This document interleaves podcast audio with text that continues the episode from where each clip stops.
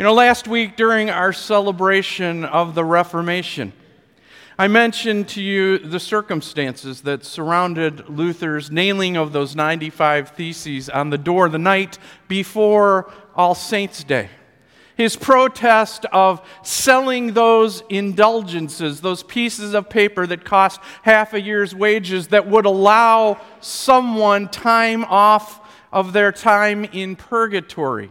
Because only those who were recognized by the church, only those who were good enough, who were called saints of the church, were those who could go to heaven directly. The rest of us weren't good enough. We couldn't go to heaven directly. We had to stop on our way. And Luther nailed those because that was not what he saw in the Scriptures. And we're going to look at that today. We heard that opening line from the Gospel this morning in Matthew. Now, when Jesus saw the crowds, but I think it's important that we understand who that audience was. Who were those crowds that surrounded Jesus on that mountainside, who heard the words that he spoke in what we call the Beatitudes? If we would back up just simply one verse into chapter four of Matthew, we would find the following words. Large crowds from Galilee, though the area that Jesus was living in. The Decapolis, which was known as the Ten Cities. It was a Gentile area, not Jewish, from Jerusalem, Judea, and the region across the Jordan followed him.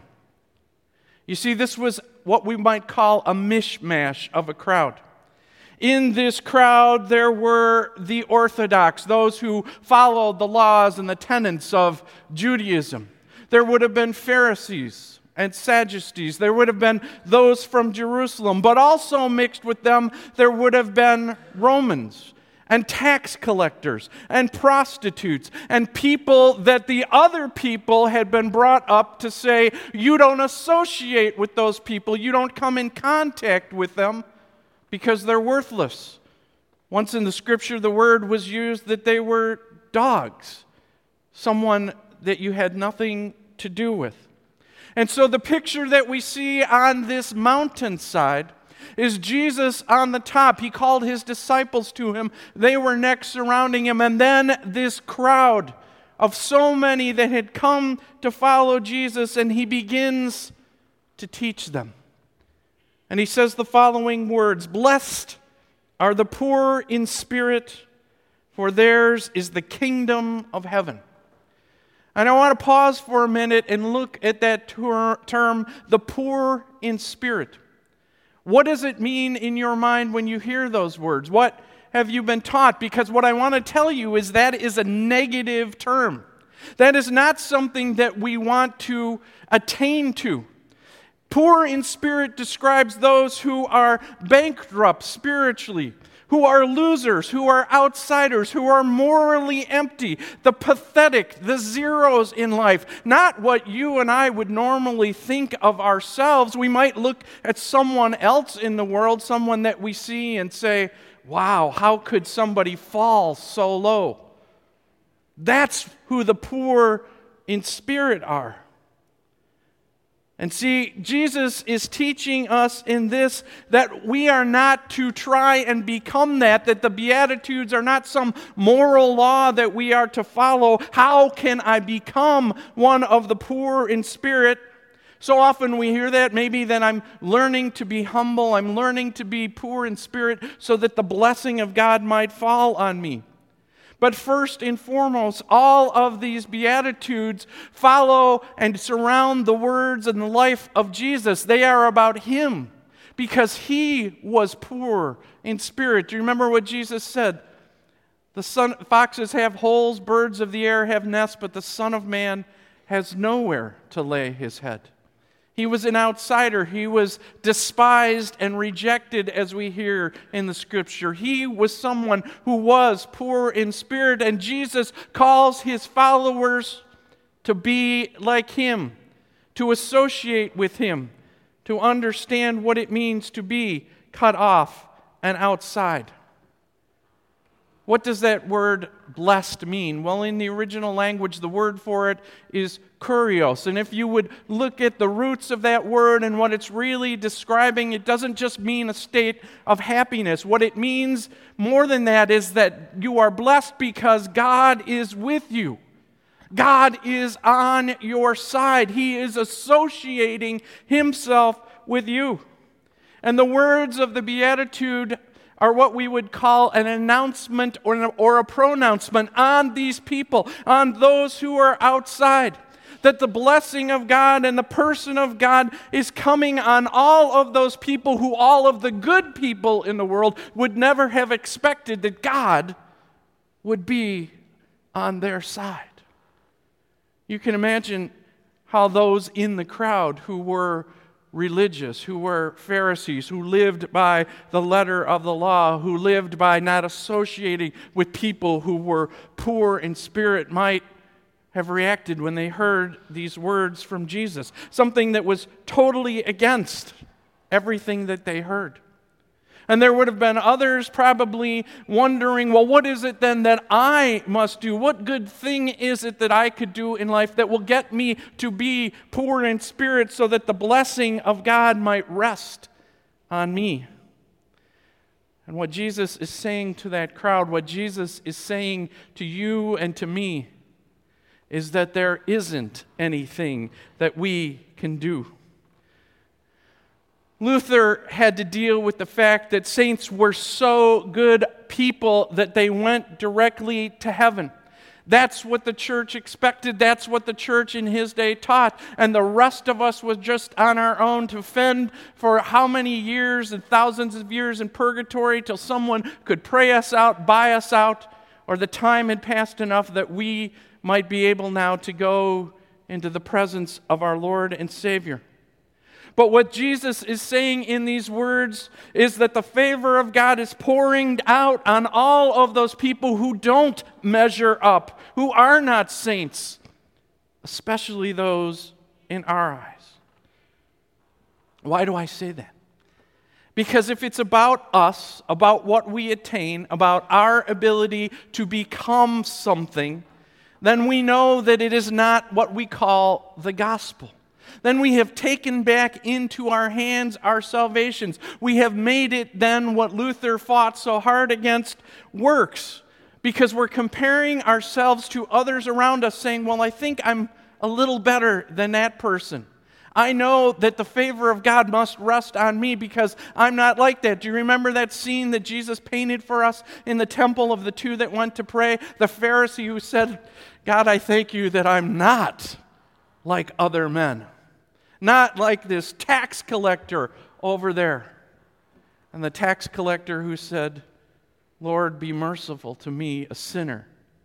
He didn't try to attain being poor in spirit. He knew he was poor in spirit because of his situation, that he was outside, that he was cut off, that others looked at him and despised him. And Jesus said, this one went away justified. Why?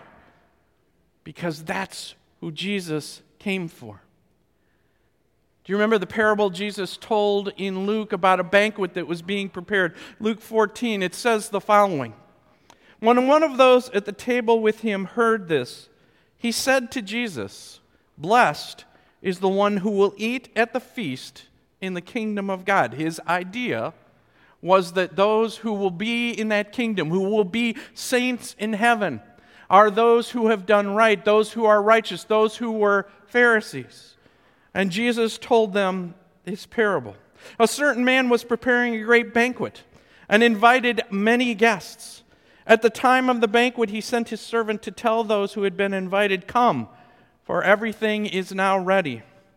But they all alike began to make excuses. The servant came back and reported this to his master, and then the owner of the house became angry and ordered his servant, go out quickly into the streets and the alleys of the town and bring in the poor, the crippled, the blind, and the lame. Sir, the servant said, what you have ordered has been done, but there is still room. And then the master told his servant, go out to the roads and the country lanes and compel them to come in, so that my house will be full. Go out and bring in the poor, the blind, the lame, and the cripple. To the audience that heard this, to those who were the Orthodox, who were the church-going people, who were the good people in their own minds, this would have been a, a horrible thing. Because do you remember how they viewed someone who had an affliction? The disciples revealed that when Jesus came to that man who was born blind. Do you remember what they said to him? They said, "Lord, who sinned that this man was born blind, his parents or he?" You see, it was viewed that if something like that was wrong, somebody was cut off from society, somebody was outside, that it was the curse of God that rested on them. And Jesus gives us a picture in that parable of who God is, that God goes to those who are cut off, those who are outside, those who we might view as people who don't belong in fellowship with us. And theirs is the kingdom of heaven. But the problem we wrestle with is we want to ask, why? Why is that who receives the blessing of Jesus? Why would someone invite these people into their banquet rather than what we might call the good people? We ask why again and again, and the only answer that we have is the answer, why does a man give a banquet? Why would God invite everyone? Because this is who Jesus is, the one who came for all people, the one who came that all might have life and forgiveness. Remember the verse that follows that greatest verse that most people know, John three sixteen, "For God so loved the world that he gave his one and only Son, that whoever believes in him should not perish, but have eternal life." Do you remember the next verse? "For God did not send his Son into the world to condemn the world, but to do what? To save the world." So often, just as in Luther's day, the church can become the one who meters out the grace of Jesus Christ to people that they think deserve it, rather than realizing that there is no one who deserves it. Not you, not me. We are all undeserving. But the grace of God comes on us because of who Jesus is, not because what we have done. "Blessed are the poor in spirit, for theirs is the kingdom of heaven." You see, it's an announcement to us. A proclamation, as I said. It's a one-way thing. It's God giving to you and me that we are blessed because of Jesus Christ coming. It's the waters of baptism. They are placed on us. It's grace. It's mercy. It's forgiveness. The kingdom of heaven is here for you because Jesus is here for you.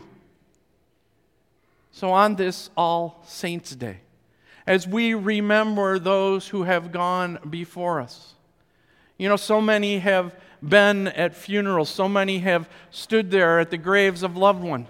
It takes people differently when you attend a funeral. There are those who are devastated by the loss. There are those who are just kind of quiet in the background. There are those that you can visibly see are angry about being there, that there was some kind of tur- turmoil in the family. And we know that there are words spoken about the loved one, and we always hear great words. We never hear words spoken about someone that are bad, because you don't speak ill of the dead, right? But the truth of the matter is, all those who have gone before those for us, all those that we named this morning, none of them were perfect. They aren't in heaven because they were so wonderful. They are in heaven because Jesus brought to them his blessing of grace and forgiveness and hope. We don't go to heaven because we're saintly people, and we don't go to hell because we're so bad and we're cut off from the world, because either one of those makes it about us and what we've done. And our salvation is never bound up in you and me. It is always because Jesus has come alongside of us to give us his forgiveness, his grace, and his love. So this morning, as we see the next line of those words, "Blessed are those who mourn, for they will be comforted." The comfort that we receive comes to us just as the blessing for being the poor in spirit, for being outcast. It comes because Jesus is with us. Jesus has brought to us salvation. We can be comforted because we too have the guarantee that we will join those who have gone before us in heaven. A guarantee that is not based on them or their goodness, nor us, nor anything that we've done, but it is guaranteed because of who Jesus is, the Savior who has come into this world to bring the blessing and favor of God to be with you and me because of who He is. It is His forgiveness, His life, His death, His resurrection. He's the one that makes us saints. He's the one that gives a banquet. He's the one that invites the sinner and the outcast, and He is the one that gives us the communion of saints with those who have gone before. The grace of our Lord Jesus Christ that surrounds us will surround us every moment that we live, to take us to be where they are also. We can be comforted in our sorrow. Comforted because Jesus is with us, the promise He has made us. We celebrate that today in His supper of coming to us with His own body and blood to receive His forgiveness again and again and again. No matter who we are, Jesus came that we might have life, that we might be joined together, that we might be one with those before us and comfort in our loss. May we always remember how blessed we are that Jesus is with us by His grace. Amen.